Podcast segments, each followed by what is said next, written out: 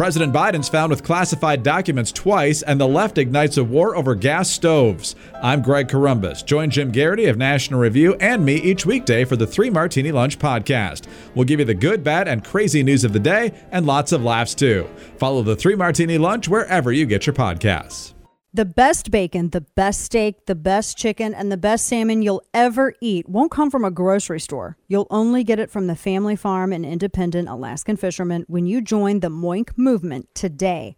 Moink is a meat subscription box company delivered straight to your door, and they're on a mission to fight for the family farm. Located in rural America and run by an eighth generation farmer, Moink animals are raised humanely, and the quality of their product is better than anything you're going to find in the supermarket.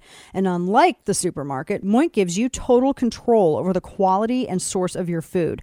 You choose the meat delivered in every box from options like grass fed and grass finished ribeyes, pastured pork chops, and chicken breast, wild caught Alaskan salmon fillets, and so much more. Plus, you can cancel anytime. Moink is helping save rural America. I love it, and you will too. Shark Tank host Kevin O'Leary called Moink's bacon the best bacon he's ever tasted, and Ring Doorbell founder Jamie Siminoff jumped at the chance to invest in Moink. You too can join the Moink movement and keep the American farm going. Sign up at moinkbox.com slash Dana today, and listeners of this show get free filet mignon in every order for a year. That's one year of the best filet mignon you'll ever taste, but it's for a limited time. Spelled M-O-I-N-K box.com slash Dana. That's moinkbox.com slash Dana. Uh, thank you, Karine. Another one on GarageGate. What is the White House trying to hide? Nothing. Someone gave the president a statement to read on Tuesday that was incomplete at best, misleading at worst. Who? So I have read out the president's statement. I have read it out yesterday and what he said. He said that he will he respects or he takes classified information and documents very seriously. That's what he said. No one believes that. Do you put serious stuff in your garage? Like by your car? Just like throw it in there like super serious classified document. I mean, he's ultimately the, the the individual in charge of all of this. So I think it goes without saying that it's fair to question why he didn't value them. Welcome to the show. We're still dealing with the fallout of, not we, he is, and the Democrat Party of what gate can we affix this to? Classified doc gate? Ever since Watergate, it's always some kind of gate, some kind of gate. Classified doc gate, I guess. Welcome to the show. Happy Friday to you. Dana Loesch here with you to get you set up for the weekend. And we had the Merrick Garland presser because they they did appoint uh, he did appoint a special counsel, and we had a couple of pieces. If you follow and subscribe on the newsletter, you already have. If you subscribe to Chapter and Verse over at Substack, uh, you already have all the information on that. So see, that's where it gets you to subscribe because you already have everything you would ever want to know about this whole investigation, including some of the spin, which we're going to get into as well the I think the left is starting to get pretty nervous about this because it it just looks bad and there's no really no way to to I mean there really isn't any way to spin this. I mean I'm just I'm telling you it it looks it's just bad it, and it keeps getting worse and worse and worse uh, for the administration. It just it keeps getting worse. When you look at the latest development Actually, I was just reading more about this right before I walked into studio. Uh, when you re- when you look at the latest development, uh, apparently not only did Hunter Biden he he's so he had uh, apparently on his driver's license his address was that house. Did you know that, Kane? Yeah, Mm-hmm. His address was that house. So seems like there's a lot of questions to answer. Additionally, in all of this, when Joe Biden did that interview with um, Jay Leno, and that's when he was dri- that's where all the shots that I got for all the newsletters, by the way, came from. he was driving around in his Corvette. When he did that, it was a it was like Jay Leno's like he does this special car thing, right? And when he did that uh, with Jay Leno, he was driving around in his Corvette. He so, he told Jay Leno in the interview that he his son, Hunter, refurbished the car. Kane, where do you usually do uh, your car work? You know, a reputable place. No, no, no. If you're refurbishing your car and you're doing it yourself, where do you Oh, usually do it? Yeah, I do it in the garage Oh, in the garage. or out in the driveway if I have to. Yeah. Yeah, but in the driveway it goes into the what? The garage. The garage, yeah. Yeah. So, I mean, how do you get around this? You can't. I mean, it's just bad all around. It is bad all around. No, there's no way to excuse this. And Democrats are, I said, getting very nervous about this. I wanted to address some of the spin, and then we're going to get into all the, the meat and potatoes because this the spin is the dumbest thing I've ever seen in my life. I wrote a, a quick piece about this last night uh, because I said that the Biden classified doc story uh, that it's breaking now is completely indicative that this is dem on dem. It's a dem on dem oppo fight. That's exactly what this is. It's a it's a Democrat oppo fight, nothing else. They they knew it the entire time.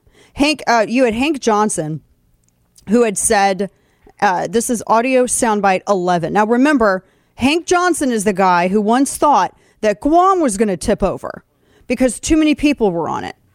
You know how do islands work? Listen to this soundbite because he was asked asked about this yesterday. The classified documents. Listen to his response here. It's crazy. to it all is that alleged classified documents showing up allegedly in the possession of uh, of uh, Joseph Biden. Uh, you know, I mean, there's so much that needs to be um, investigated, and um, and that's that's what I call for is for everything to be investigated. But I'm suspicious of the timing of it.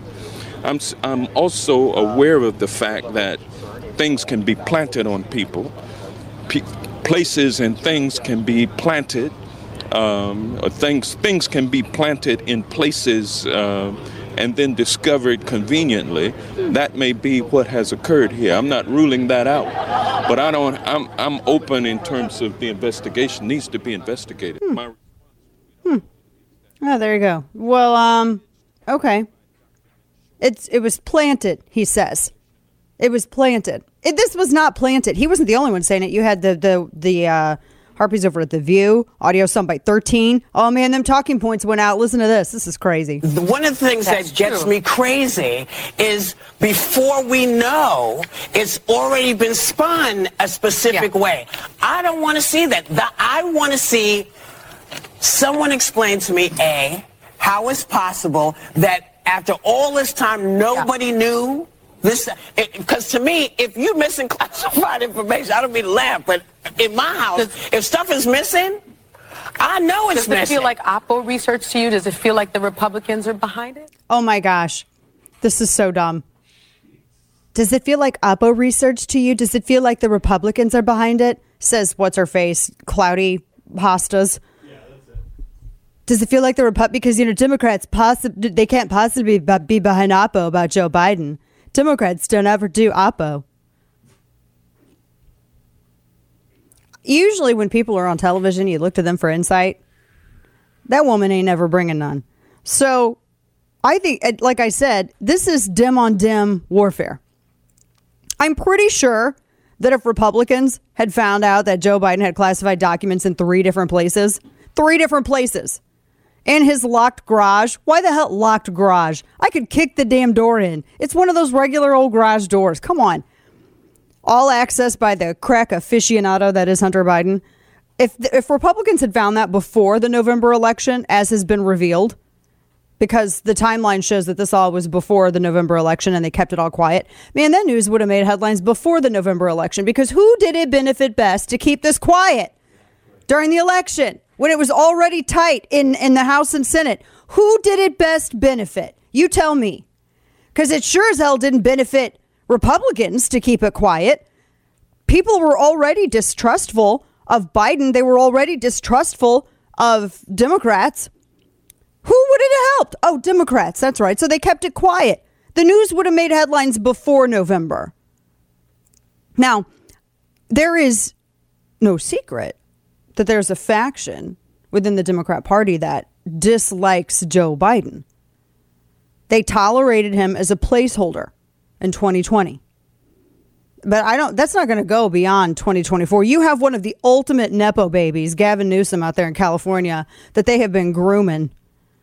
His dad was like a the his dad was like a, the attorney for the Getty oil industry, and they're all intertwined out there. I think one of them's related to a Pelosi by marriage, something like that. They're all intertwined. Biden is too sloppy and he's too weak and he's too ineffective and he's not he can't lead his party. He's not leading this party. Do you on really? Do you honestly believe that Joe Biden's leading this party? He's not leading this party. And so, since he's not decided on 2024, and nobody in his party can actually definitively state whether or not they'd endorse his second run, I mean, you, we've played the audio. How many times have we had audio on here? People not able to articulate whether or not they would support him if he ran in 2024. There's too many.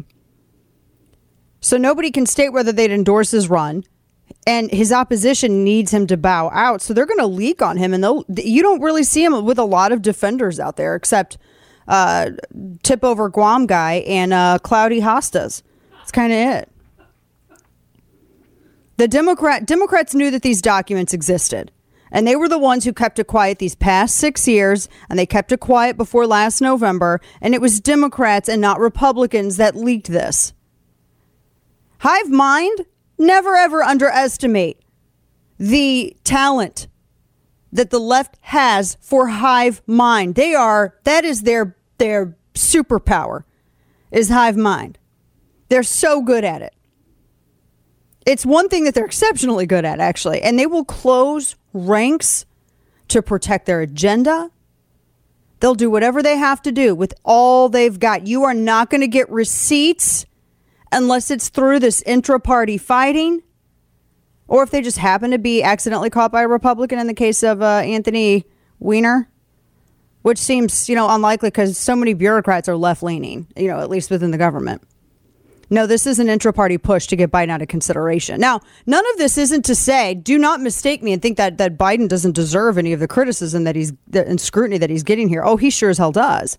I mean, he's merged out his public offices uh, for decades now. They've made lucrative deals for themselves with the Chinese Communist Party. They've franchised the green grift and they've grown the Chinese monopoly over rare earths. He deserves every bit of the criticism that he's getting.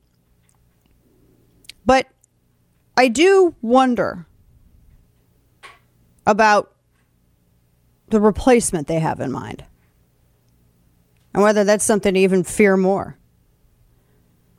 But this is an absolute, without a doubt, it is interpart intra-party fighting completely. I just, and it's also another election that they've interfered in. You have to. You also have to think about it in, in those respects too. This is yet another election that Democrats they've that they've interfered in here. Now here's the uh, story. Hunter Biden had easy access to the garage, and he also said he lived at the house.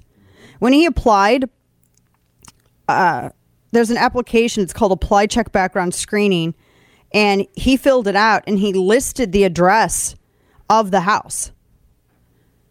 And on his license, his driver's license, his Delaware driver's license, he told the Delaware DMV that he lived in the ro- in the home on Barley Mill Road. He that's he gave that that was his address. All of these classified documents were at the home address of a crackhead. So he said he owned the house.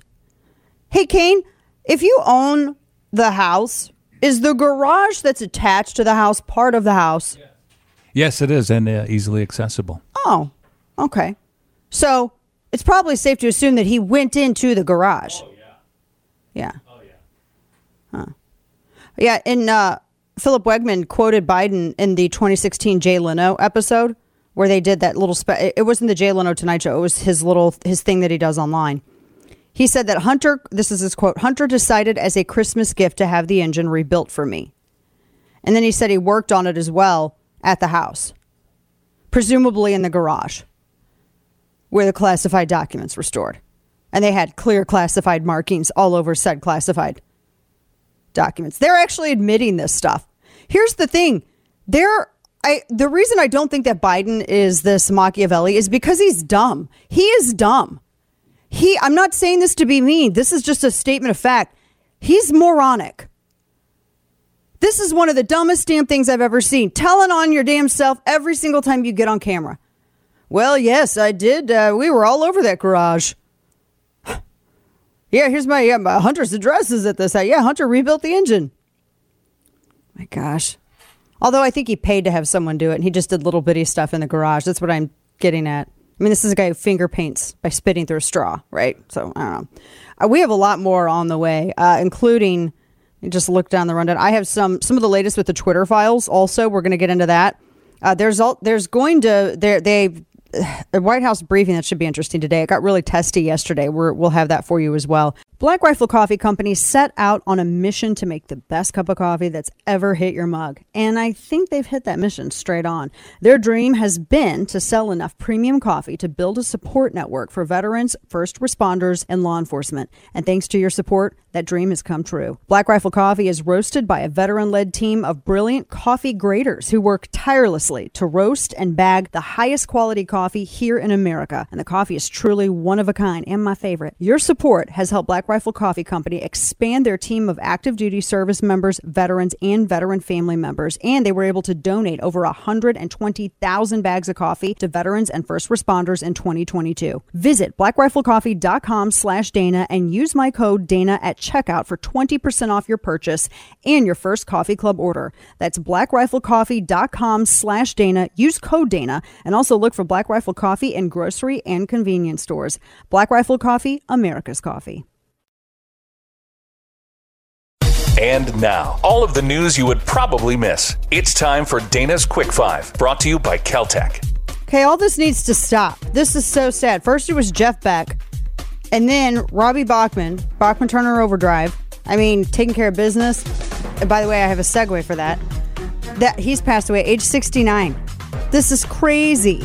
This is so crazy. Now, speaking of TCB, as you all know now, uh, Lisa Marie Presley that was the Memphis Mafia, Elvis's. That was their slogan, basically. TCB, taking care of business. He also had that uh, painted on his tail wing of his plane, which is visible down at Graceland in Memphis. I may have been there a couple times, uh, but she's passed away, age 54, and she went into full cardiac arrest to, uh, the day after the Golden Globes.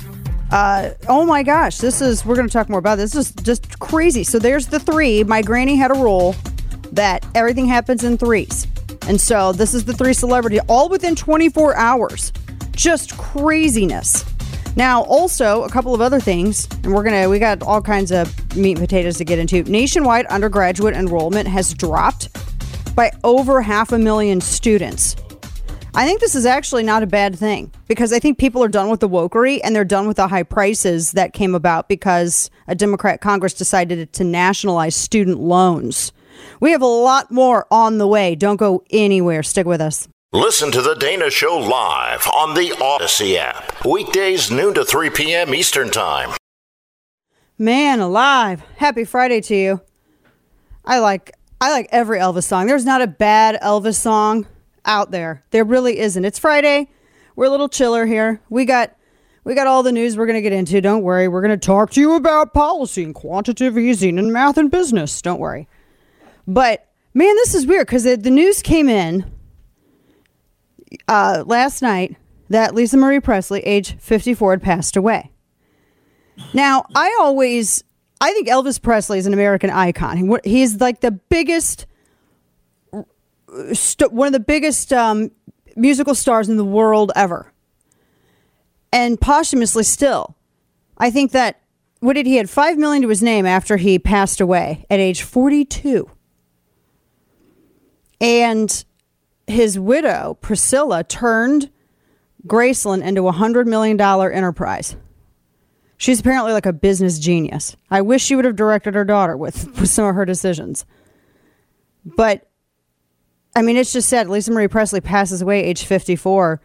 I mean, oh man, it's just, it's sad because it feels like it's just, you know, you kind of push uh, American history like another generation away, right? Like there was that I mean, she was their, their the only child of Elvis. Now, here's why I'm talking about it right now, because I find it interesting. I don't know if you real if you know my family history or not.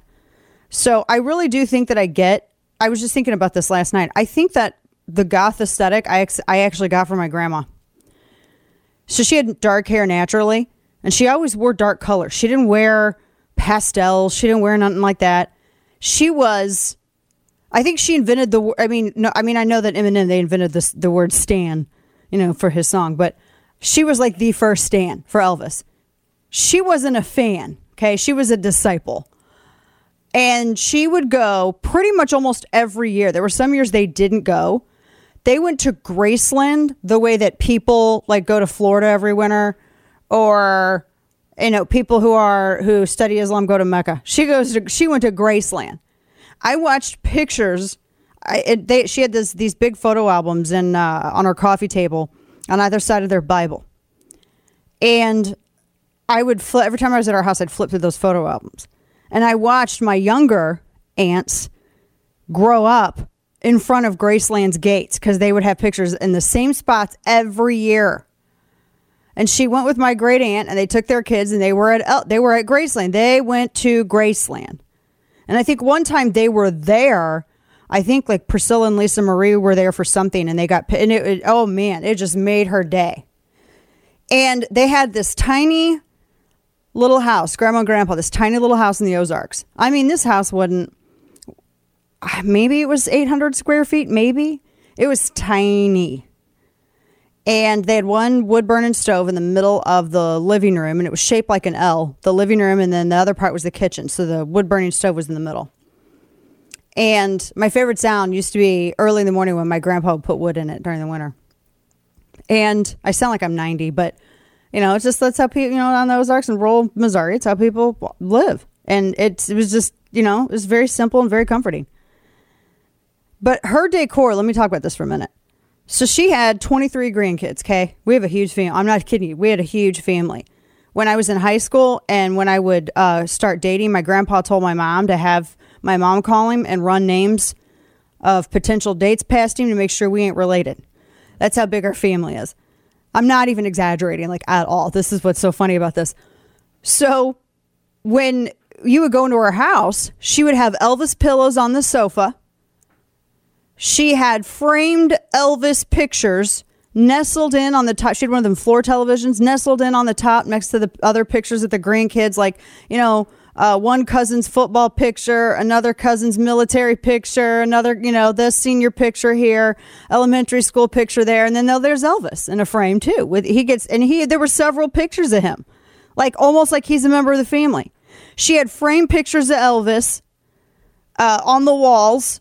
She loved angels, so she would have framed pictures of angels, and then also an Elvis right there. She yes, she did have the velvet Elvises. Let's talk or Elvi plural, I guess is the correct way to pronounce it. And yes, the velvet Elvi. She had an Elvis picture in the bathroom, and then when you walked out of the bathroom, the one bathroom right directly across from that door was a giant, massive velvet Elvis. Then when you went to her bedroom, she had another giant, massive velvet Elvis. And it was on the wall opposite my grandpa's gun cabinet, the one of two that they had.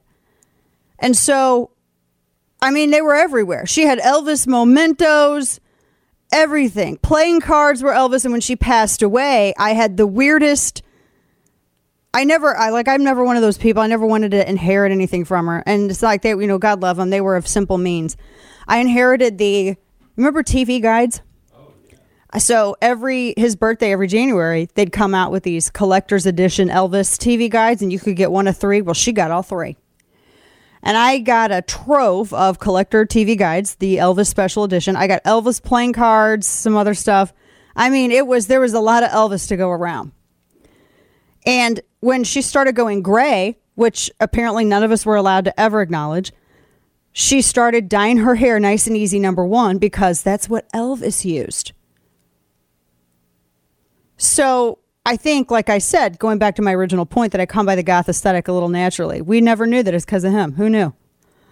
So it was, it's just wild because I don't know if it's just something that they do in southern areas or what it is, but everybody's family that I know of who comes from either southern Missouri or Arkansas, definitely anywhere around Memphis, there is that that Elvis aspect to the family. Y'all know what I mean? It's just weird. Like I don't think you had it. I don't think they do it in Texas really.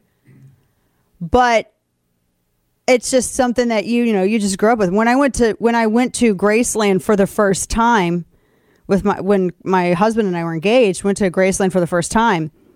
It was kind of wild to like see all the places that my grandma had gone and all these places where she had gotten. She gets pictures in front of the wall you write everything on. She got pictures in front of the gate. She has to get pictures in front of Graceland. She's got to get pictures of Elvis's grave.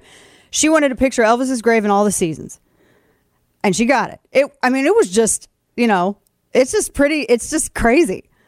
But anyway, long story short, I never followed the family, but it's it's just because it's a it's a iconic American thing. Elvis and rock and roll. And I know that there's a lot of arguments and debates about all of it. I just enjoy music for what it is. And he had an unmistakable talent and the end of it. I ain't even gonna I ain't gonna fight with somebody over it because it's not even on the table for discussion for me to consider. Uh, but it's just it's just weird. It's like American iconography, you know. Even though she was the kid, and she didn't really do anything except look like the female version of him. Can we just talk about how strong those genes are for a second? His grandson, sadly, killed himself two years ago. Looked spit image of him. Oh my gosh. Sidebar to this. I mentioned this to my, I told my husband, I said his grandson was a spitting image of him. And my youngest was like, What is with your phrasing? What is this? There's another one of those things where he's like, What are you talking about? What does this even mean? Spit an image. Who spits on people? I'm like, Oh my gosh. It's like I your your grandma said it. I, I don't know. He looks just like him. All those kids look like him. That's just some of the strongest genes I've ever seen in my life. Like three generations, them those genes are going. Crazy. Now, a lot of people were wondering because, you know, I'm not going to get into this. Don't talk about the vaccine or anything else like that. And I gave my reasons why already.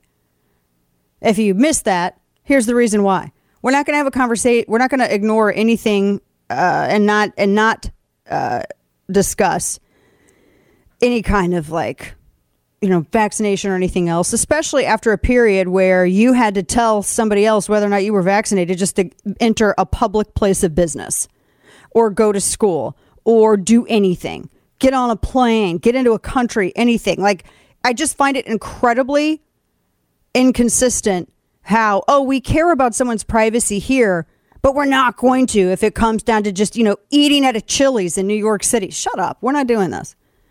I do think though, and I mentioned this to Kane, and I wonder if the family didn't have like a heart condition because his because Gladys was you know like you know she was in her 50s when she or no 40s she was in her 40s he was in his 40s she's 54 it just makes you wonder but apparently I, I think that they did I, I think that she actually did but you know it's just sad all around sad all around our prayers with the family but it is I had to talk about it because it's just it's wild. Priscilla's gonna and Priscilla's still there running it all.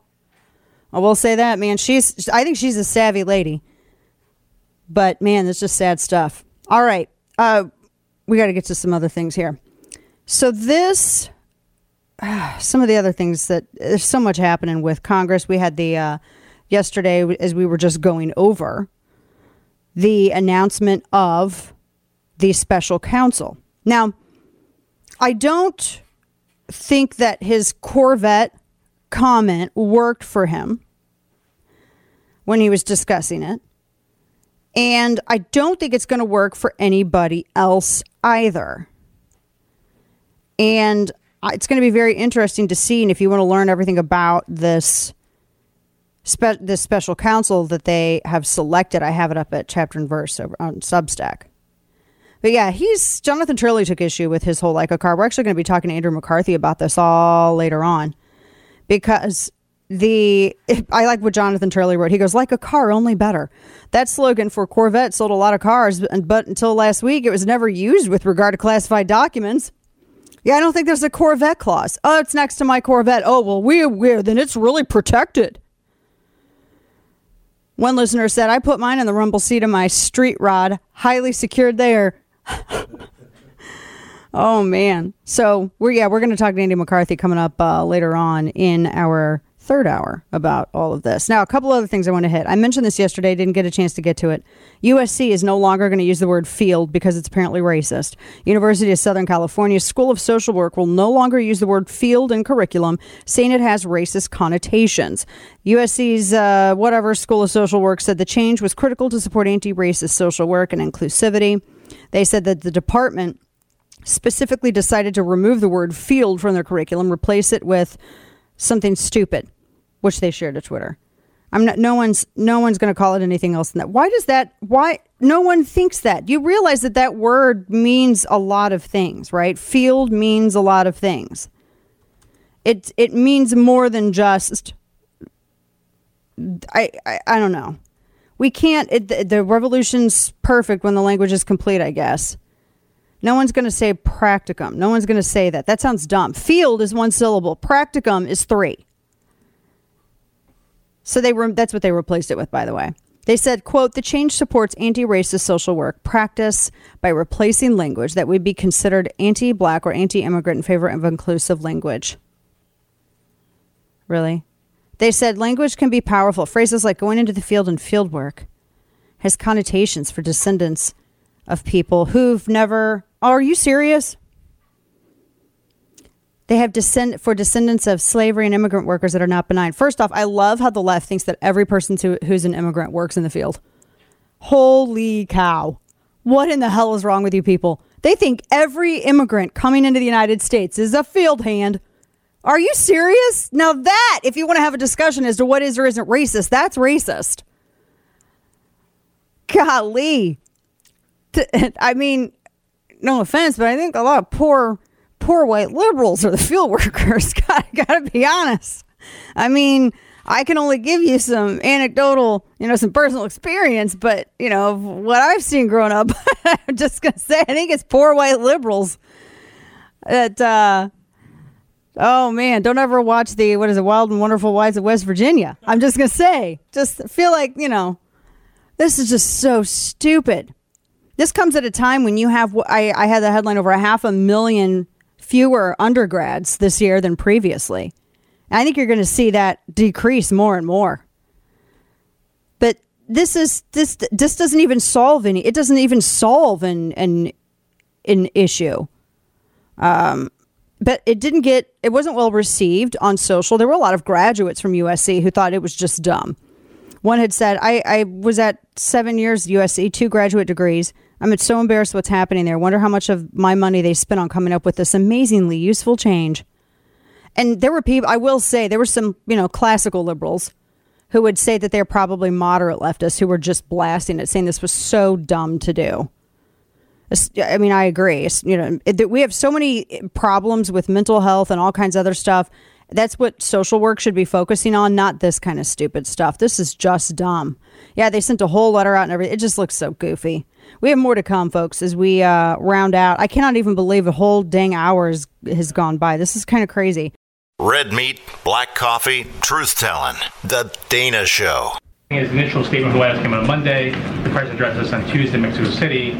All the conversation was about the documents in the office. However, according to the Attorney General, documents were found on December 20th in his garage in Wilmington. Why was that not immediately addressed? Is the White House being transparent about that if that was already known and not discussed up front? So, just to you said transparent. I want to say that we have been transparent here. Uh, that is why the minute that his lawyers found those documents, uh, they reported it. They reached out to the archives and the Department of Justice, and they did that voluntarily. Uh, and they were not compelled to do it. They did it voluntarily. Um, they were though. well, it wasn't immediately. Well, they weren't compelled to. Uh, yeah, they kind of are by a law. Girl, I think you spoke out of hand on that. Welcome back to the program. Dana Loesch with you. That was KJP. That was bad. That was uh that was incredibly bad. And she was really frustrated yesterday. I do she's not a good press secretary. No, she, she really isn't. And to be a good press secretary, I think you just have to be confident. Uh, I always, I, I always thought Sarah Huckabee Sanders was my absolute favorite even though now she's governor of Arkansas. It's crazy now. The governor of Arkansas used to be. And it was because she had this no nonsense. Like I'm your mom, and we're gonna run through this stuff. And sh- didn't she? She seemed like a mom who was telling you for the second time what you needed to do, and you knew that if you were going to ask her for a third time, there could be consequences. It was just, and she was very laid back, and she didn't. It was she was just really good.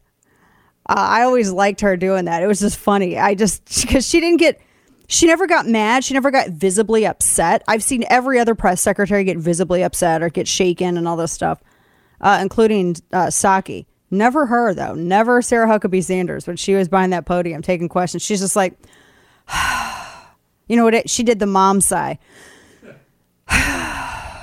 really, it's just so funny.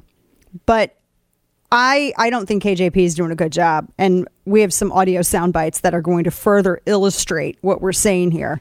She got fl- she got frustrated and flustered, but wouldn't you though? When your boss is out there telling you that telling everybody he's got his classified documents in a locked garage, but they're by his Corvette, so it's okay. Stick with us. We got our second hour coming up. President Biden's found with classified documents from his vice presidency twice. The left ignites a war over gas stoves and passengers deal with another aviation nightmare. I'm Greg Corombos. Join Jim Geraghty of National Review and me each weekday for the Three Martini Lunch podcast. We'll give you the good, bad, and crazy news of the day for conservatives, and hopefully a lot of laughs too. Join us. Follow the Three Martini Lunch on Apple, Spotify, or wherever you get your podcasts. What was the president trying to say when he referenced his Corvette earlier today? Because it sounded like he was implying that because his garage is a safe place for his car, the documents were safe. And, and therefore, it was a, if it was safe for the car, it was safe for the documents. Is that what he meant? Look, I, I'm going to just leave his statement as is. Uh, I think you, your colleague was having a, a back and forth with the president. Uh, you can read the transcript of what was asked of him and why he responded that way. I'm just not going to get into specifics. Hmm. So that's uh, KJP getting a little flustered there. Just a little bitty bit because she was asked why. Why does he ju- Why does he justify putting his docs in the uh, in the garage? Well, because his Corvette's there. Natch. oh man, welcome welcome back to the program. Dana Loesch here with you. Top of our second hour. Coming up next hour, Andy McCarthy's going to join us on all this stuff. And uh, I got I'm made a questions as I am sure you are as well. But you know, as we barrel into the new year here, think about the moments and momentums that have been inspired. Audio soundbite eight, please. Hmm, yeah. I think of this moment as a moment that is about great momentum, inspired by, yes, optimism, inspired by a crisis, no doubt, um, but inspired by also our collective ability to see what can be unburdened by what has been. Um, what? She's she's recycling. I first off the nasally tone. That's just how she sounds. Some people are like that. She's like a female Ned Flanders kind of tonality. But secondly, what was she saying there? Well, what even was that? I I listened to it and I read the answer because she was she was uh, talking about climate change and um I that was the answer about climate change. If that makes does it make more sense to you? Let me just read it. She said, I think of this moment as a moment that is about great momentum, inspired by, yes, optimism, inspired by a crisis, no doubt, but inspired by also our collective ability to see what can be unburdened by what has been, and that is critically important. I got to hand it to her, man. She's able to say things that make no damn sense in a very polite way. What does that even mean? Does she know? I noticed that the other two folks in the video that were sitting across from her, it just was not computing. What can be unburdened by what has been? What does that even mean? Well, what has been is going to unburden it. What? Yeah, don't you get it? I mean, you know, what what has been is going to unburden it. That's so she's talking about cri- climate and opportunities with climate, our collective ability to see. I cannot believe SNL has not skewered this or any of this at any point. That just goes to show you that that partiality and tribalism is killing comedy. It's just awful. So, whoa, I don't know. I don't even know what the hell she's saying. Oh, but wait, there's more. I wish that she loved liberty as much as she does Venn diagrams and audio soundbite 10. Just a little little collection for you.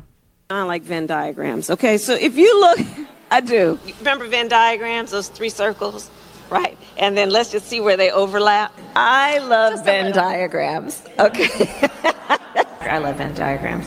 I just love Venn diagrams. You know, the three circles, right? Sometimes there are more. I love Venn diagrams.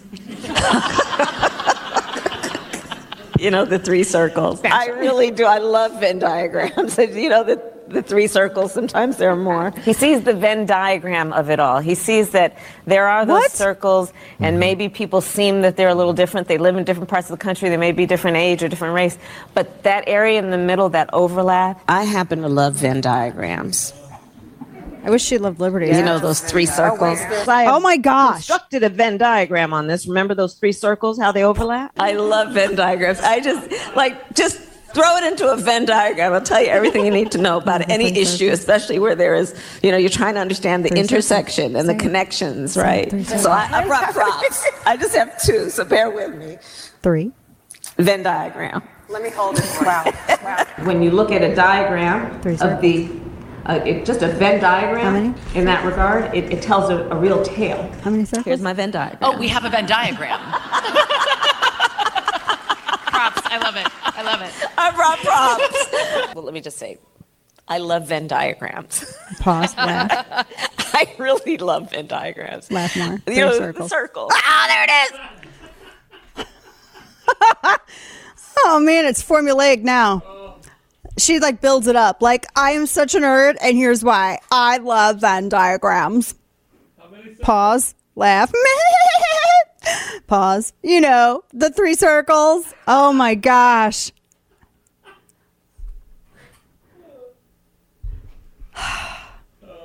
I um. That's why they don't want. They can't have her be vice president. They need a whole new roster. They cannot have her as vice president. They have to have somebody entirely different. Whole new whole new roster. okay. So some of the latest, I'm going to this.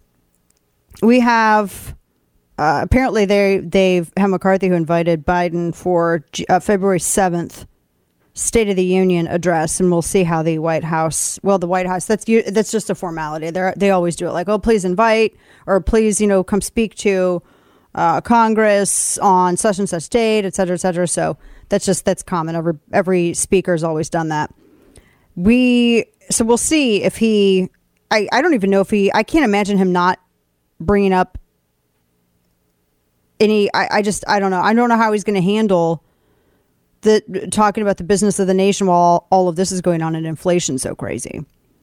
And the border not even to talk about that. Goodness. So as it relates to republicans i saw this poll. You guys remember that george santos guy who lied about who he was? Like elizabeth warren like joe biden before him.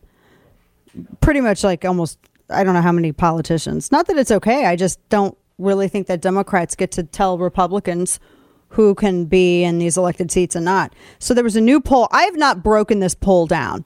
It was done by Public Policy, which is typically a left leaning pollster. So take from that what you will. But they're all saying, no, 60% of voters in George Santos's New York district, they want him to resign over his lies. A new poll shows constituents turning against him. They probably, and again, I haven't read it. I would imagine that it was an oversample of Democrats and they're using this as a headline to actually try to manipulate the public into agreeing with the results of this survey uh, because that's you know people like to go with crowds and that i think ultimately that that's what they'll that's because they can't they can't tell him to step down this is a decision by the voters. It is it, it's something that only the voters can do. No one else can do this but the voters. It, and it's not for anybody else to make the it's not for anyone else to make the decision. I will say this too. I think that voters have an obligation to learn more about the people who are running. I also think this is a failure of the Democrat Party in New York. If they're really mad about it, where's your guys Oppo? Right?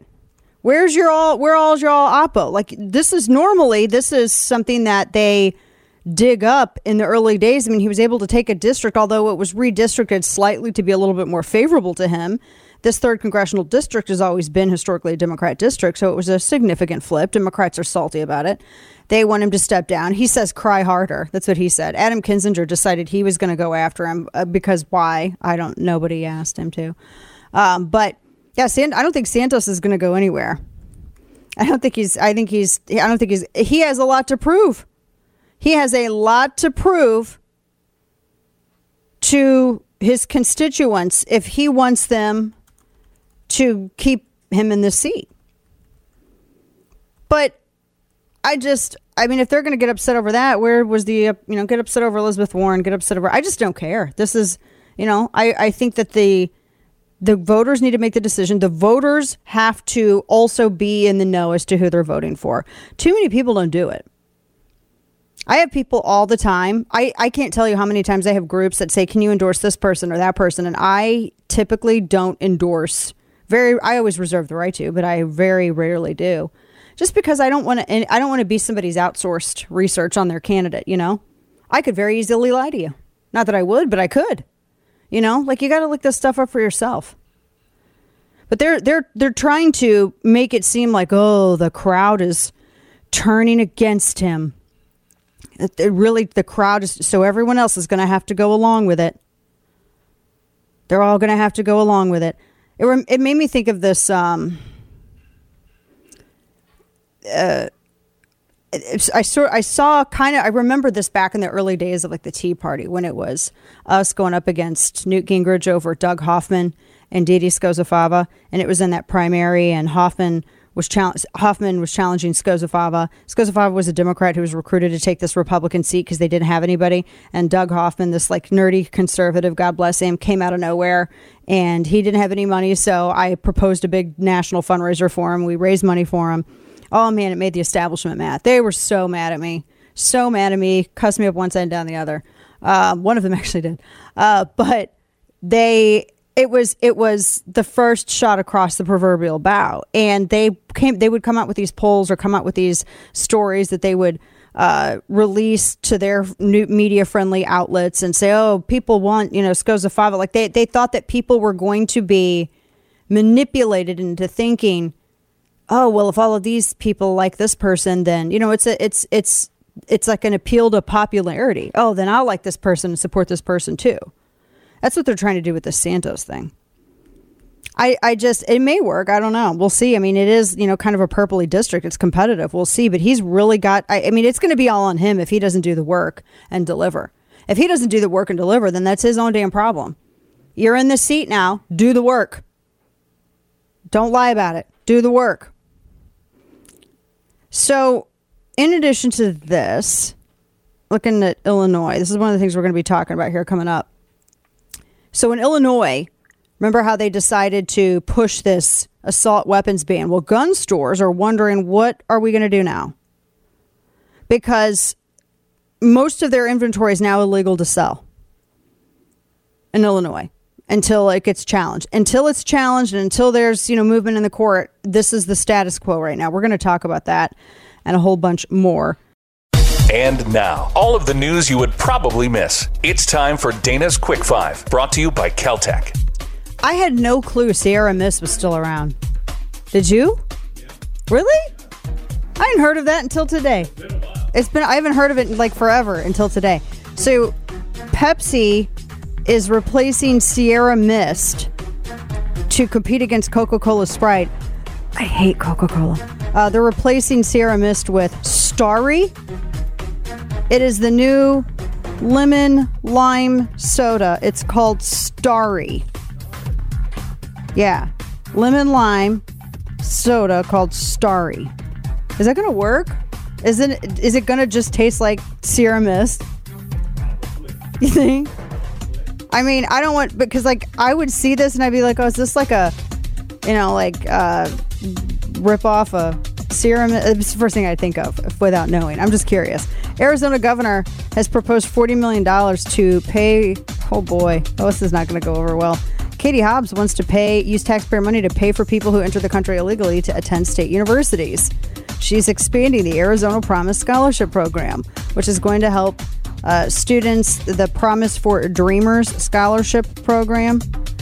Now, I do think that there's a difference. I get it. When you're a little bitty kid and your parents drag you, you don't even know where the hell you are, much less how you entered an area, and your parents drag you over. But I do think that by the time you you get to be like old enough to go to college, you've had a, if you can apply for college, you can apply to become a natural citizen of the United States. Particularly since the Flores Amendment actually like or, or the and the Dream Act and all that other stuff prohibited them from from sending you back to your country of origin. So I totally just disregard that whole excuse for not doing it. So I just don't I don't think you should reward that. I don't think you should reward criminality, and that's exactly what she's proposing to do. Hmm. Uh, let's see. Sarah Huckabee Sanders banned the word Latinx. Is it Latinx or Latinx? Is it Latinx? Because that sounds dumber, even. She's banned the word on her first day in office. She's not going to allow the gender neutral term for use in state government. And someone slammed her as being anti woke, and everyone cheered. Yay! Yay! I like it's like uh, from uh, Yellowstone when Kevin Costner's character John Dutton goes, "I am the rock that progress crashes against." Yeah, yeah, yeah. And I had this uh, linked here. That was the wrong link. Uh, yeah. Well, we're gonna get it. We got a lot more. I had more stuff, but uh, something froze. Oh, I have an update on that trans teacher with the Z cup. You know what? Stick with us. Your one stop shop for the information you need to fight back. If you're going to have to learn stuff, you might as well enjoy it. The Dana Show. Look, I have, I have. You guys have answered questions when the press has broken in the news. Because it's an ongoing process. Because again, it is an ongoing process. There is a process here. The Department of Justice is independent. We respect that process. Oh man. Yeah, so it's been kind of redundant. She's they're having the it's KJP. She's up there struggling. She's uh having a hard time here. Welcome back to the program. Bottom of our second hour. In fact, I just came a uh they had um this Keisha Bottoms up there talking as well. And Reuters Andrea Shalal had asked her in, uh, whether or not the issue of the documents is a setback for the president when other things seem to be going so well. What kind of response are you finding from? Oh my gosh! Like, tell us some good news. Enough of this stuff. That's kind of literally what they said. Here, I think I have. Yeah, here, play that. that that's that's pretty much what they just asked. That's not, that's not a question. That's not a question that's being asked. Listen to this. Can I ask you if, uh, as your as in your role in community outreach, whether the issue of the documents is a particular setback for the president at a moment when other things seem to be going pretty well, inflation's coming down, employment is solid. Like, are you finding that you're getting a lot of response from the public on that, and how do you how do you play that issue? Um, in my role as senior advisor for public engagement, we've not gotten any information on that in terms of from the public. We've not received any questions. And do you anticipate that that will have any bearing or is, is causing the president to think at all about, it, as he's making his decision about whether to run again, will this, um, you know, series of, of, of discoveries have any bearing on his thinking and his thought process as he decides whether to run? I'll refer those questions to the president. He can speak for himself on that. Hmm. Can you just like tell us about, you know, now we're done with all this bad news, treason stuff. Can you just tell us about some good, happy things? Be great. Thanks. Thanks. Man, she's still, every question that she's been asked, as Steve said, he's been monitoring this as we've been on air. It's, uh, seems pretty redundant. I'm watching it as well. If you're listening to us across the country, if you're watching the simulcast on Facebook, YouTube, also the first, you can we're we're we're monitoring it, but there's nothing going to come up. There's it, I whether or not they I just don't know how they come away with not having any kind of criminal charges. And here, I someone was saying this, and I can't I can't remember who it was, and I, I saw it was being uh, thrown about back and forth online. But someone someone was making the argument that well, if they charge Biden, then they would have to bring charges against Trump. You know, I mean, to keep it because it's uh, you know, I mean, if they otherwise it's going to be miscarriage of justice. It's going to be an equal application of the law. No, that that's not. We're not doing this, leftists. You can tell they're getting nervous. That's not the issue because Trump can declassify, Biden can't. Furthermore, Biden not only can you can, just do I need to explain the difference to somebody between a locked room, a safe in a locked room that is like combing with Secret Service, and then the hoarder's spot that actually does not look unlike the top of the cabinets in the uh, studio right now, where Joe Biden's classified docs were kept, where Hunter Biden was in and out like the whole time, right? The, I- I mean, there's a major difference, right? That was just one of the, and then not to say anything of the Penn Biden place where the CCP was sharing office space. I don't know what the adjacent room was. So back at the Wilmington home, they said that the third that was they they it was confusing. I think for folks in the beginning because they were saying, oh, it was only two places, and technically three. It was still at the Wilmington house, but they said it was in an unspecified adjacent room. So I don't know if that means anything, but uh, it's still not even remotely the same. He had no authority whatsoever to possess them. He had no authority to declassify them. And furthermore, they were still marked. They still had the CS, CSI mar, uh, SCI markings on them, but they were, apparently were not secured at all whatsoever. So that that to me is a, a massive, significant difference. Don't you agree? I think it is anyway. So we, uh, I, I don't, I don't, I don't think that you can you can say that well charges have to be brought against Trump too. That doesn't that doesn't work. But that's they'll conduct the investigation, and then the special counsel will determine whether or not they are going to recommend they should that- whether or not they they recommend charges to the DOJ, and then what happens uh, from with the DOJ from there. So now a couple of other things there's been a lot of discussion, and I think one of the reasons why a lot of discussion on this is not bec- not just because the transportation secretary is hor- horrible at his job. I mean, historically horrible at his job. He is a he he he's a redundancy. He doesn't need to be there. But also because I think a certain little spot of the Democrat Party was sort of looking at him as like this golden boy. So he was maybe going to be like somebody's VP someday, or I don't think he has enough. He doesn't have enough. Um, what am I going to say? Uh, d- distinction, achievements to run for president on his own. So a lot of people, he took four months off from maternity leave when he did not have a baby. And I have very, I don't know, maybe I, I'm very old school about this stuff. Um, more so than a lot of people, I think, who think that, I don't know. I, I think one of the problems with, we and we talked about this a couple of weeks ago with the whole uh, NatCon, National Conservative thing, is that they adopt these George W. Bush positions and try to act like being a moderate Democrat or a big government Republican is like a new definition of conservatism. I've seen a lot of people on the right talk about paid family leave and all of this stuff. Like you guys are talking about expanding government control over business further. That is not a conservative position. If you are pushing this, you are not a conservative. And I'm not saying that trying to be the bouncer of conservatism. I'm telling you that because that does not add up. You can't promote the expansion of government and, and all of this stuff while masquerading as a conservative. It's not a conservative position. And I think it's a very clear indication of whether or not someone is limited government or not. You may be a Republican, but don't call yourself a conservative.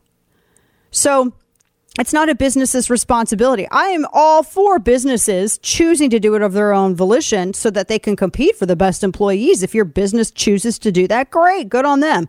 But I'll be damned if we have like some kind of federal mandate that, oh, well, even now you also have to, because when you're an employer, you then you have to pay two salaries. You have to pay for someone to go and fill in this position while someone is out. I went. Th- I've had kids. I don't need to be lectured to by a damn soul because I have had kids. I have gone through this. I have seen it. And ironically, when my husband was the one of two men who worked at a predominantly female-run company, like eh, years ago when we had our first child, they out they were they were texting him when we were leaving the hospital, demanding that he come back. Actually, funny enough, it was St. Louis Magazine. Telling you. That's what happens when you try to write a hit piece on me and don't actually talk to anybody that I actually know. So, texting him the day that he was bringing me back from the hospital. And like, why aren't you in office? Why aren't you in office? Blah, blah, blah. So, I, and of course, they're big champions of all this stuff now, which I find hysterical. So, anyway, long story short, it's not the, it's not the, I still agree, it's not the employer's responsibility. I just dislike the hypocrisy of it all. It's not the employer's responsibility. If we didn't have health care wedded to government and it was portable, and if we had a whole number of things, this wouldn't even be an issue. If we actually valued the family unit instead of treating it as a commodity, this wouldn't be an issue. I love the people who want to disregard the family unit, but then they'll stand in the street and scream about paid family leave. It doesn't make any sense, but whatever. But anyway, so this guy takes four months off. Four months off for paternity leave.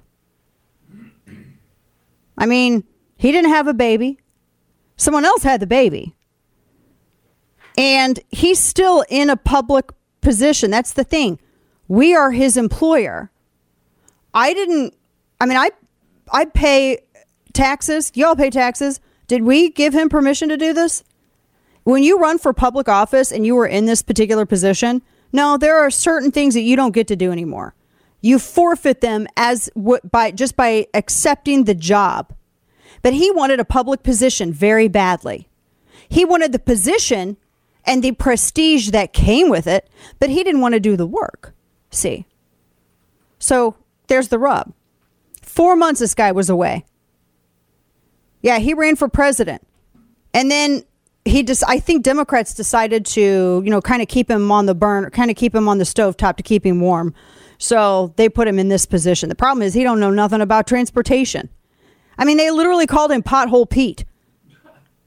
He was mayor of South Bend, Indiana, and they literally called him Pothole Pete. Google it. How in the hell does that guy get to be director of transportation? So, Kane, you can't say stuff like this in Slack now. I can say it in Slack if I want. Geyser, Geyser, I'm telling you, you tempted me. Now, the defense that he had was that, oh, but he was in touch with everybody the entire time. Oh, except, says a watchdog, he wasn't. The Secretary of Transportation apparently not only was he not qualified for the job, but apparently also when he was out for his however many months. I mean, I've had kids. I I did wasn't even out for three months. Oh my gosh, not at all. When he uh, was out, he didn't. He apparently turned down requests for calls and Zoom meetings, but all with Democrats and Republicans. He was not available twenty four seven. Protect the Public's Trust, which is a government watchdog organization, PPT. They released a whole bunch of information. They had receipts, so they published the receipts. Oh man, they have uh, they got they FOIA'd and they went to they sued the government to get all this information. They show that he denied requests by all kinds of Democrats and Republicans during his paternity leave. One of those was from Chuck Grassley. That tells a very different story to what he's trying to use to defend himself. They said that the uh, Department of Transportation was refusing all these requests for these lawmakers to have conversations with him during his paternity leave. The supply chain crisis was raging. Lawmakers wanted to discuss resolutions, uh, particularly involving a $1.2 billion bridge project nearing completion. And Buttigieg's office, according to the documents, spurned lawmakers' appeals. No, sir, currently the secretary is on leave due to the birth of his twins. Perhaps we can aim for a meeting when the secretary returns from his leave. Those were verbatim suggestions. They never offered a date or time, ever. And he did not return from his paternity leave uh, until, like, for instance, they measured Grassley's request. That was weeks after, actually, a month after. So, and he um, had no, they had no formal delegation of his authority, and it caused absolute chaos. So, Department of Regulations usually they assign authority, and this piece here, uh, this is this is from their press release, the government watchdog's press release. So they delegate authority and all kinds of uh, tasks and all of that while when someone's out, right? I mean, granted, somebody gets sick, you maybe have to have surgery, something, and apparently this was not done, and it created sheer chaos. They said that attorneys across the department were forced to engage in frantic conversations, uh, resolving issues of delegation of authority around a large loan program and other issues. Oh, because they have to legally man they have legally mandated reports that they have to submit to Congress, and he wasn't even able to do that. They were all they, everybody was freaking out trying to get this stuff done because he just wasn't there doing his job. The director of the watchdog group said, As a father myself, I understand being a parent is the most important job. He says, but the Secretary of Transportation's obligations to the American public are 24 7. And he's right. We had FAA, you had supply chain, all kinds of stuff. When you're going for public office, you don't get to tell taxpayers, no, no, no, I'm on break right now. I'm on leave. Oh, then don't run, don't, don't beg for the job. Then, then leave. Leave the position because it is a 24 7 job. I got, if you're getting our taxpayer dollars that we work so hard for, for a non Article 1, Section 8 unnecessary function of government, then you better be in that position earning those dollars 24 7 when we call. When we call, when we say jump, you say how high. When we snap our fingers, you better apparate out of thin air. That is what you owe to the taxpayer. He's a grifter. Pete Buttigieg is a lazy, unmotivated Nepo baby. And he wants the prestige of titles without the work. Prince Harry syndrome, man, is affecting a lot more than just one person across the pond, let me tell you. We got a lot more to get into. It's his life mission to make bad decisions. It's time for Florida Man. All right, so first up, uh, so Florida men are arrested driving with stolen tag written on a cardboard plate. Brevard County, two dudes got caught because they were driving a pickup truck with stolen tag written on a piece of cardboard, serving as a license plate. That's literally what they wrote on the cardboard. Like, is that like that was going to be the thing that allowed? they they were spotted in an area where apparently multiple burglaries were occurring and they ended up getting pulled over and as one thing led to another and that's yeah they pulled it over on the causeway in melbourne and the guy it's all on video. When he tries to get out of the car and puts his hands over his head he falls out of the truck. He can't actually get out of the truck. He falls out of the truck. They had both of these guys have been convicted in the past of grand theft attempted burglary in lee county uh, several other charges. So yeah they're back in jail. That didn't do it. If anything that like that like dr- drew more attention to it you know? These people are not like some of the brightest crayons in the box, but golly. Uh, also, this is. Uh, let's see here. A hotel worker was driving in a reckless manner near some endangered birds in Marco Island, said authorities. yeah, he was recklessly driving his golf cart near these endangered birds. So he w- he's been accused of violence against endangered bird endangered birds. This guy. Now he said he wasn't just driving recklessly near them; he mowed down five of them. What? It's a state endangered species called the black skimmer. And so that means it's a big bad crime. That's like a I'm sure that elevates it. According to the police report, Miami Herald said witnesses told officers he saw somebody run over a flock of birds nesting on the beach. The witnesses directed them to the water's edge. They saw the birds and the invisible tire marks. The Marriott manager said the hotel was aware. Renardo Stewart was suspended and sent home, but now Fish and Wildlife are involved, and he's, uh, yeah, he's, they're, he, yeah, he's to go to court. This is bad. Why would you do that? They're like pretty looking birds. They're not like annoying like those piping plovers. Stay with us. We got more in store. Third hour on the way You said uh, it was a political ploy on the part of uh, Governor DeSantis to deploy the National Guard. His office has said that the Coast Guard requested help uh, patrolling the waters off Florida. So can you just kind of discuss your understanding of the situation uh, in Florida and how that how that understanding has developed in the last several And I'm going to be, and I'm happy to repeat what I said, which is Governor DeSantis has made a mockery of, uh, of the system. You said uh, it was Wait, how did he make a mockery of the system? Uh, I, I, because he's doing what the administration won't. Like, does it even doesn't even make sense? Welcome back to the program, top of our third hour. Dana Loesch here with you, and it's good to be with you. That was KJP just a little bit ago. She says that, well, you know, DeSantis, you know, he activated the National Guard to deal with this crisis, and because they, they because the Coast Guard asked DeSantis for help. Can you remind me? And Ken and I were talking about this, and we literally had the exact same thought. Can you remind me?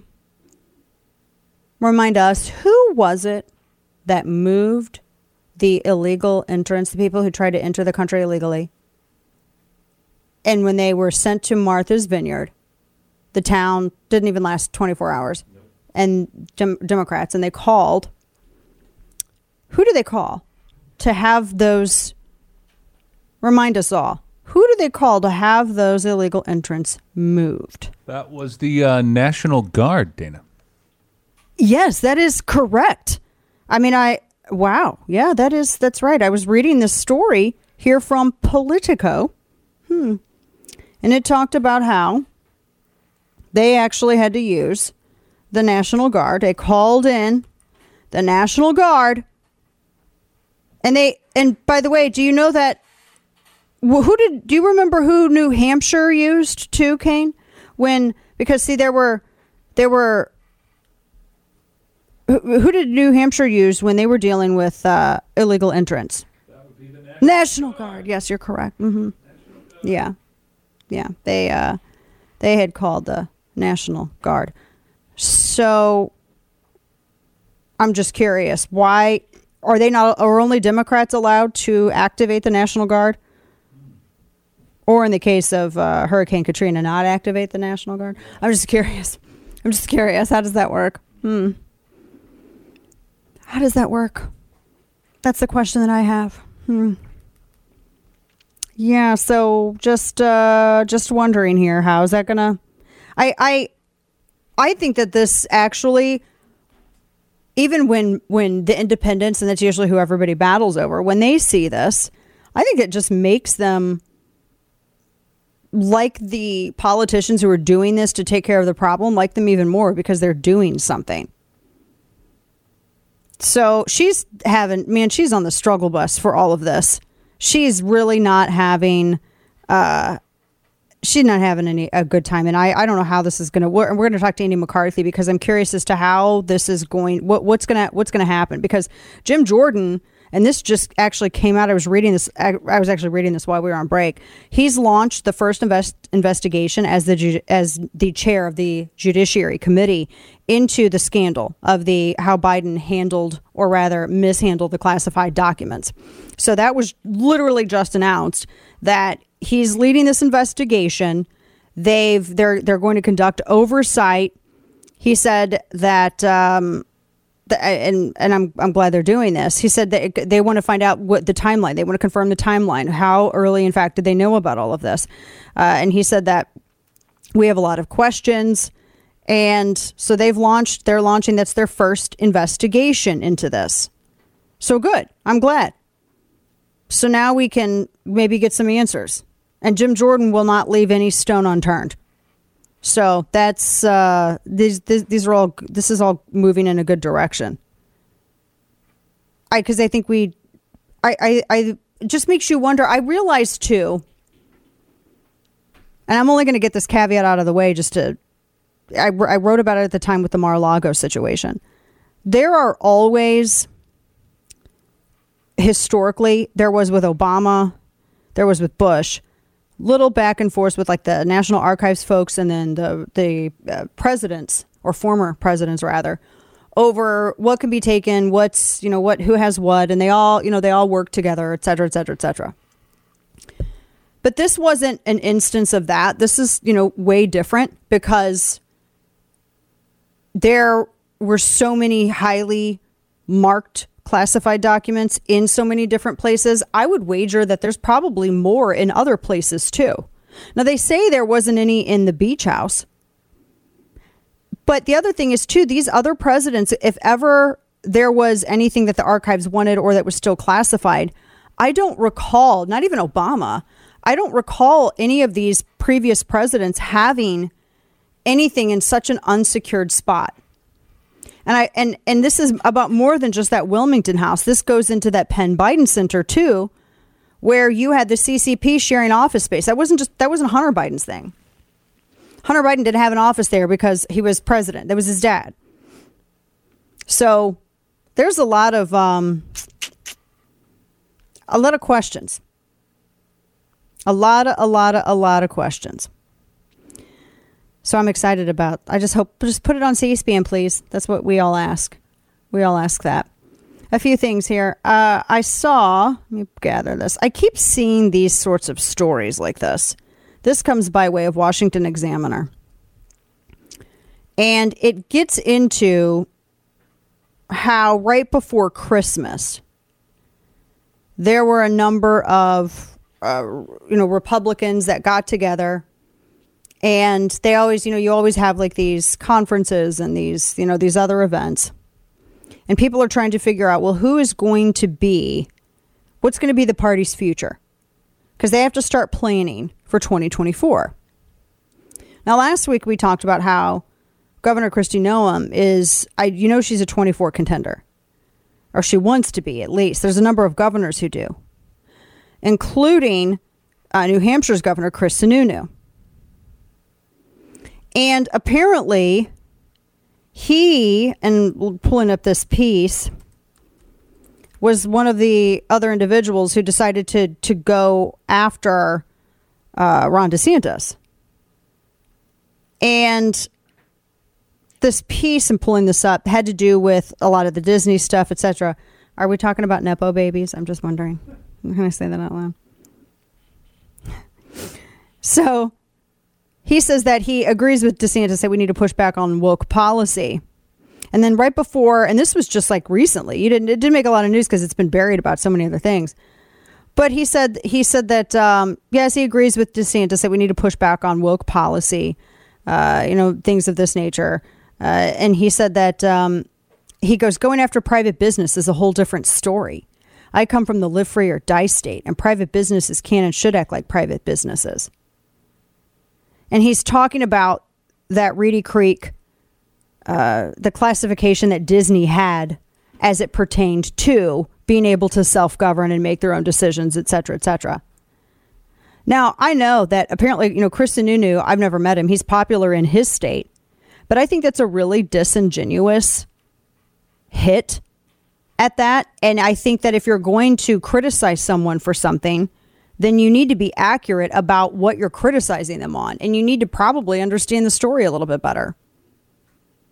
No one's taking over a private business. If Chris Sununu, if you took Chris Sununu serious, like verbatim here, then you would believe that Ron DeSantis is going in and taking over Disney. And that's not what's happening. I just think it's really sad that the most popular and successful Republican in the governor's mansion right now that you know, other governors don't even have the courtesy to be honest when they're trying to make a criticism. They don't have anything else they can go after him for apparently, so they're going to try to I just I I I don't know if that's because of an economic illiteracy. I don't know what it is. But that's really it's just it's just um not even doesn't even merit speciousness. It's just a bad take. He's that only makes sense if your argument is that he's taking literally taking Disney over. And that's not what he's doing. In fact, he's saying that you don't get to skate, as Kane had said. You don't you don't get to skate on your responsibilities in taxes the way that every other businesses, every other business does. You know, every other business has to do this. They're just they're, they're not allowing they're not allowing this. That's that's that's it. They've been able to they've had special privileges that other businesses haven't enjoyed for so long. So they they don't have their own governing district at this point. And the taxpayer no no the taxpayers are not going to foot the bill. They they appointed a board. They're appointing a board to control the Reedy Creek. It's a self-governing area that's been run by Disney for X amount of years and uh, it allowed Disney to raise taxes and issue bonds and do all this stuff And it's, you know, it's corporate kingdom. That's kind of what it is. It's a state, we ta- talked about this last week. It's a state controlled board that ensures that Orange County can't use these issues as a justification to raise taxes on other people in Orange County. And the law- lawmakers already, here's the thing, he's not even doing this on his own. Republican lawmakers already voted in a special session last year to dissolve all of the special districts like this. So the other thing that I see that some people are doing is this dishonest characterization of how this works. They're saying, "Oh, well, he's just doing all of this on his own." Do they not realize that the law and this was even before they had their supermajority. They voted on this already. So I'm not quite sure. I don't understand what Sununu's point is. Look, if you cannot win over voters on your own accomplishments alone, and you feel like you have to make up stuff about other people whom you view as competition, then maybe you're not fit to run. I'm so done with this junk. I'm so done with it. This isn't about having, oh, no, let him fight it out. That's not what this is. This is about somebody trying to, uh, this is somebody gaslighting people about what's actually happening in this situation. Good grief it frustrates me. This is what I hate about uh, this the party politic thing. It's just it's annoying. It really is. But I don't know. I so we'll see who else decides to come out. But that's like I think the only all of the stuff that I've seen about this has been purposeful misinformation uh, on all of this. And so I, you know, I don't know. But you want to have a I and I I also think people are done with the nepo baby stuff. So maybe keep that in mind too. And now, all of the news you would probably miss. It's time for Dana's Quick Five, brought to you by Caltech. So this is really depressing. Robbie Knievel. Now, I guess the whole thing of three starts over again. Uh, Robbie Knievel, son, son of Evel Knievel, has passed away age 60 after a long illness. The uh, 60 years old. He was in hospice. He had pancreatic cancer. So pancreatic cancer was his issue that he'd been fighting for quite some time. Uh, he's a stunt master too, known as Captain Robbie Knievel. Man, I get anxiety watching some of the stuff that he that he does. But uh, 60 years old. He started jumping his bike when he was just four years old. So uh, just sad, man. Golly, what is happening with the? It's sad. Here's okay. Here's something that's not so sad. A little scary if you're in the Dallas area. The Dallas Zoo closed to search for the missing clouded leopard. The zoo issued a code blue. Everybody's looking for the animal. They said one of our clouded leopards was not in its habitat when the team arrived this morning. It's unaccounted for at this time. So code blue is the code for a, a non-dangerous animal outside of the habitat, although it's a leopard, right? Yeah, okay. So I'm just saying, it's a leopard. They could get to be like 50 pounds. Females, they said, reach about 35 pounds, 25 to 35, and they eat like, you know, small deer, wild boar. Just saying. So they are searching for the big cat. I mean, I hope that all the other little fuzzy animals that don't need all the high walls in their enclosures are okay. Just saying, you know. Uh, kindness is apparently the best medicine for curing depression and anxiety, according to a new study. Uh, that from Ohio State University. Scientists report that performing good deeds leads to notable mental health improvements unseen in other therapeutic techniques that are commonly used to treat the conditions. So they said that acts of kindness and that's that actually helps people to feel more connected with others. And they said that's, you know, social connection, one of the ingredients of life most strongly associated with well being. They've done studies on uh, elderly people, octogenarians, like people who had long lives, long lifespans, and they looked at their habits, and all these people were connected. They all had like some kind of lifeline in some way. So that's there's something to it. A suspect was was caught with a suitcase full of meat and arrested for the 70th time in Ohio. Garfield Heights man arrested last week. He stole a shopping cart full of meat to resell at restaurants. That's nasty, dude. If you're buying your meat from like a somebody with a carry-on, that's dude. Don't be doing that. 62 years old. He sells stolen meat uh, to restaurants at half price. He didn't name the restaurants. I kind of want to know though. That's this is the 70th time he's been arrested. Suitcase meat. Oh, I don't like that. And that trans teacher with the Z cups could be forced to stop wearing them after the school has adopted a new dress code. We'll watch that. Andy McCarthy next assessing Biden's classified controversy. Stay with us. Want a behind the scenes look at the Dana Show? Subscribe to Dana's chapter and verse newsletter for a deeper dive in all things Dana at danaloesch.com. So I'm not going to go beyond what the president say, said, and I'm not going to go beyond what the, the lawyer said. I have to go around. You've asked me about. You've asked me, Ed. Then that there's going to be a limit in transparency, public, non-legal transparency, and what can be shared and said by this way. I disagree. There has. I disagree, Ed. There has not been a limit of transparency. That is. That is. That is. There has not been a limit of transparency. That I will. I will disagree with you on that, Justin. I think you kind of have to have any some transparency to begin with in order to put any kind of limitations on it. And it doesn't seem that there has been any with this, especially as we learn the timeline. Welcome back to the program. Dana Loesch here with you. And you can listen coast to coast all around the country and also watch the simulcast of the nationally syndicated radio show on Facebook, YouTube, and The First. Joining us right now, best selling author, former chief assistant U.S. attorney, and contributing editor at National Review. And you can also see him on Fox News, Andy McCarthy, our very good friend who I've been just chomping at the bit to talk to. He's got a new piece looking at the st- Biden statements about this and assessing, you know, the kind of the similarities and the big differences between this and the uh, Trump situation as well. And he joins us on the phone. Andy, as always, appreciate your time, my friend. The transparency, I don't really think there has been any. What's your reaction to that soundbite from Karine Jean Pierre? Um, as a as a half century observer of Joe Biden, I guess my position is that you'd have to have a grasp on reality in order to be able to convey it. So yeah. I think they get a pass on transparency because I've, I've never detected any low these many decades. Yeah, that well, that it's a good point with that. The timeline is incredibly suspicious to a lot of people because it yeah. seems as though I mean this has been you know however many what six years since he's left office as vice president. And then we learned that this was all discovered even before the November election. Was there any kind of obligation or duty to inform before the election that that all of this was happening, considering everything that's been going on with accusations of, you know, uh, uh, whether or not elections are are legitimate, et cetera? I think there was for for two reasons, Dan. I think there was a there's a political obligation because they do purport to be transparent in all seriousness. And you would think, given all of the attention that's been given for, you know, since August, certainly about um, retaining classified information in an irresponsible way, that if Biden had been caught doing exactly that, they should have disclosed it.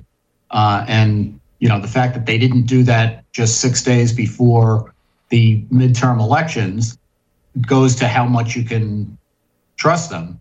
And then I think the other thing that's that's uh, striking is Garland appoints a special counsel on November 18th for Trump.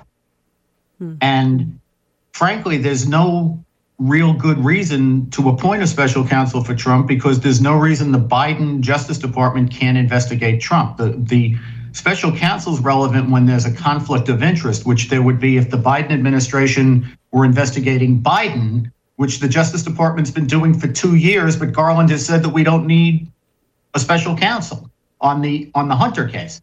So it seems to me that if he knew that Biden, the president, had mishandled classified information at the time that he appointed a special counsel for Trump for that very offense, that's something that he should have disclosed because it's something that would have gone into his calculation about why a special counsel was necessary. And that special counsel, we're talking with our friend Andy McCarthy, uh, Robert Hur, who's investigating the handling of this. What's your what's your your your take on him? Uh, because I yeah, I don't really, uh, I don't really get into who appointed who or who's a holdover from who. I, I think that you can, you know, you can be fair within the law, regardless of maybe what your personal politics are. I mean, at least I hope anymore in this day and age we can be. But what's your take on Robert Hur?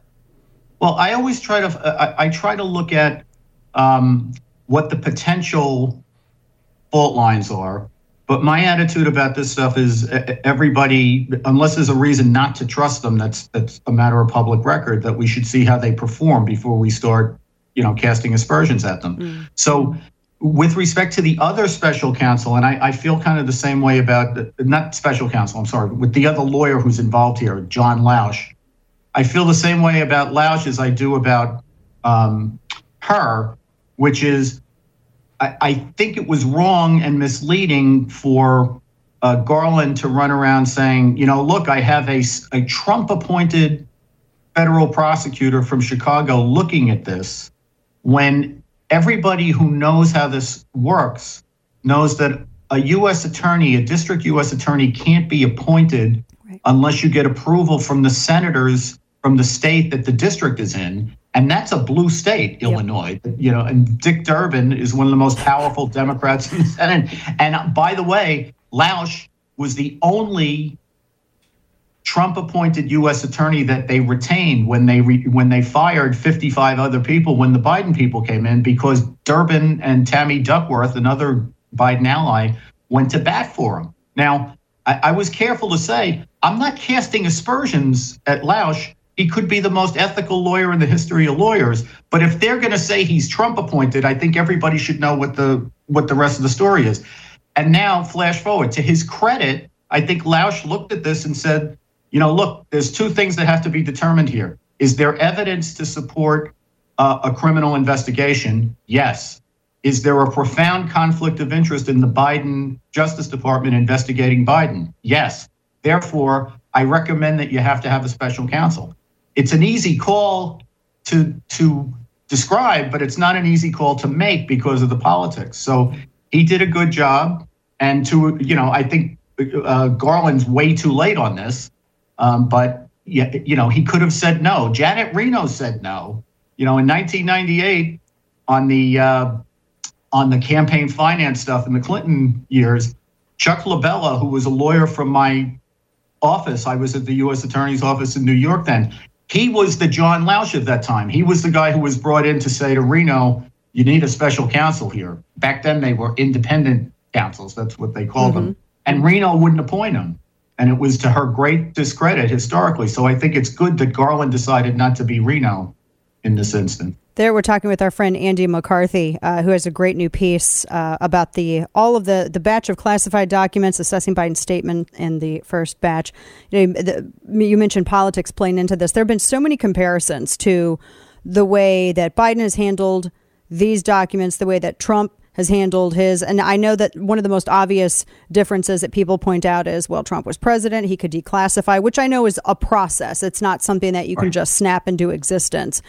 But it, there, there do seem to be some factors that not only make Biden's worse, but I also think that the whole well, you know, trying to compare Trump and and Biden with this is almost like a way to that I feel like the left is trying to justify what Biden has done Yet he, he, though he was he was VP and somehow got these. I mean, there's there's so many questions here. What do you mm. make of this this this specious you know differences thing, this back and forth that I see playing out on on TV so often?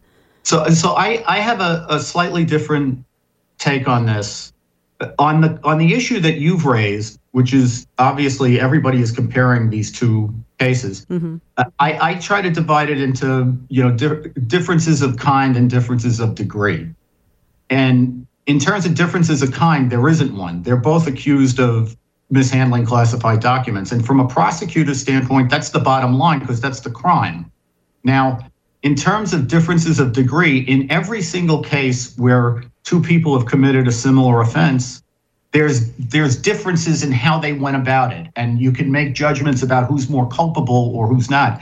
But in the law, in the criminal law, we always say you're talking about sentencing issues, not liability issues. You know, the the liability issue is did they commit the crime? You know, mm-hmm. and that's the that's the judgment that has to be made. So, you know, I don't really see them in terms of, of measuring degree. I think it's it's frankly too early to make a call on that because we don't know enough about Biden's offense yet. You know, we've been sitting with Trump's for about it, you know, for months. Mm-hmm. Uh, and we know a lot more about that one because of the involvement of the FBI and all the disclosure that's been made. So I, I, just think the important thing is they've committed the same crime. To me, the comparison between Trump and Biden, while it's understandable that people would go to that, is not the right way to look at this. The right way to look at this is the context of this of these two transactions is that Hillary Clinton committed an egregious offense that's very similar to what we're talking about, and she got a complete pass.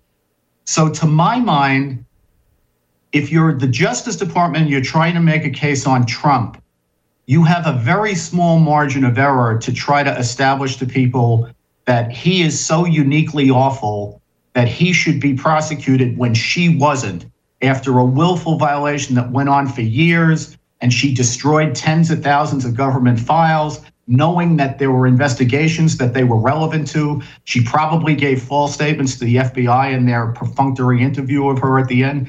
So if she doesn't get prosecuted it's a really tough thing to say Trump should get prosecuted so to my mind they couldn't afford for anything to go wrong and Yeah. now what's happened is something that has gone wrong that nobody would have expected, which is that the sitting president of the United States is now under investigation for committing the same crime.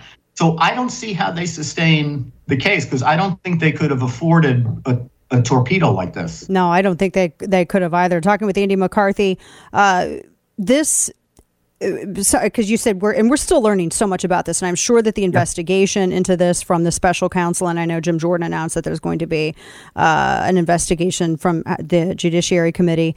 Uh, that's their first one, apparently, that they're doing.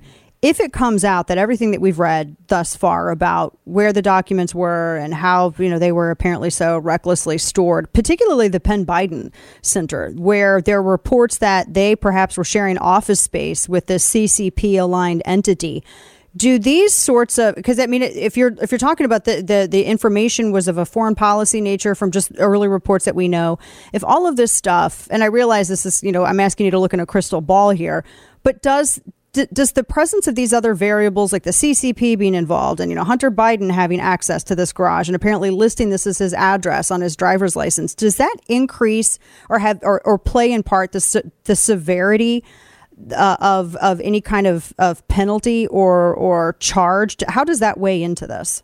Well, I, I think it does, Dana. But the, I, I think the other thing is because we've talked about the the China Biden stuff now for a couple of years, right? So my question is, does this finally get us to at least back into what should have been the main focus of everybody's attention all along, which is the millions and millions of dollars that went into the Biden family coffers from people and entities connected to foreign regimes that are hostile to the United States and that are corrupt. That should have been the the main if if if this was the Trump family, and I know Trump makes everybody crazy, so take Trump out of it, you know, fill in the blank Republican. If that was if this was a Republican family and the tables were turned that way, this would be the only thing we would be talking about, except probably whoever it was would have been impeached a year ago. Um, so, to my mind, maybe the thing that comes out of this is people are now focused on this uh, Penn Biden Center, which came about after an astonishing amount of funding went into the University of Pennsylvania beginning around 2014 which was around the time that the Biden family's business ventures with the with the communist Chinese regime were really picking up steam. So I'm hoping that since nothing else has worked, maybe we'll now finally, you know, put the focus where it belongs. Yeah, that would be uh, finally. It, it would take what a Rube Goldberg way to get there, though. I mean, going through all of this just to to get to that point. Last question for you, my friend. The, you mentioned impeachment, and I know that this is a long process, and there's still so many steps to go through. What's next? What can people who don't follow this process and know, you know, what you know, what what, what can they expect to see? I mean, obviously, you know, after at the conclusion of the investigation, it's the special counsel that recommends whether or not Merrick Garland should file charges or not, and then it goes from there. Yeah, a lot of this is illusory because there's really no such thing as an independent counsel in the American system because all uh, prosecution in our system is an executive function and the Constitution reposes all executive power in the president. So no matter how they project the idea of detachment, the fact is this prosecutor reports to Garland and he executes uh, uh, he exercises not his own power but Biden's power. So ultimately, you know, they answer to Biden. And and I, you know, you, you asked me what happens next. I think what happens typically is this now goes dark because everybody says, well, there's an investigation underway. I can't talk about it. And probably one of the worst things, I'm glad I hadn't heard this before. So I'm glad you said Jim Jordan is going to have his committee look at this because when our system is working properly, the check on presidential excess is the Congress. It's not prosecutors who work for the president. So, you know, I, I think you're going to hear the Democrats saying it's outrageous for Jordan to be interfering with the investigation. Of course, that was not an issue when Trump was uh, was president. The Democrats were able to investigate whatever they wanted, and when like Steve Bannon was on trial, um, you know, it didn't matter that his case was in a critical point. The January 6th committee wanted to have a primetime hearing, and why should they tur- why should they not have a hearing just because there's a, a legal case on, right?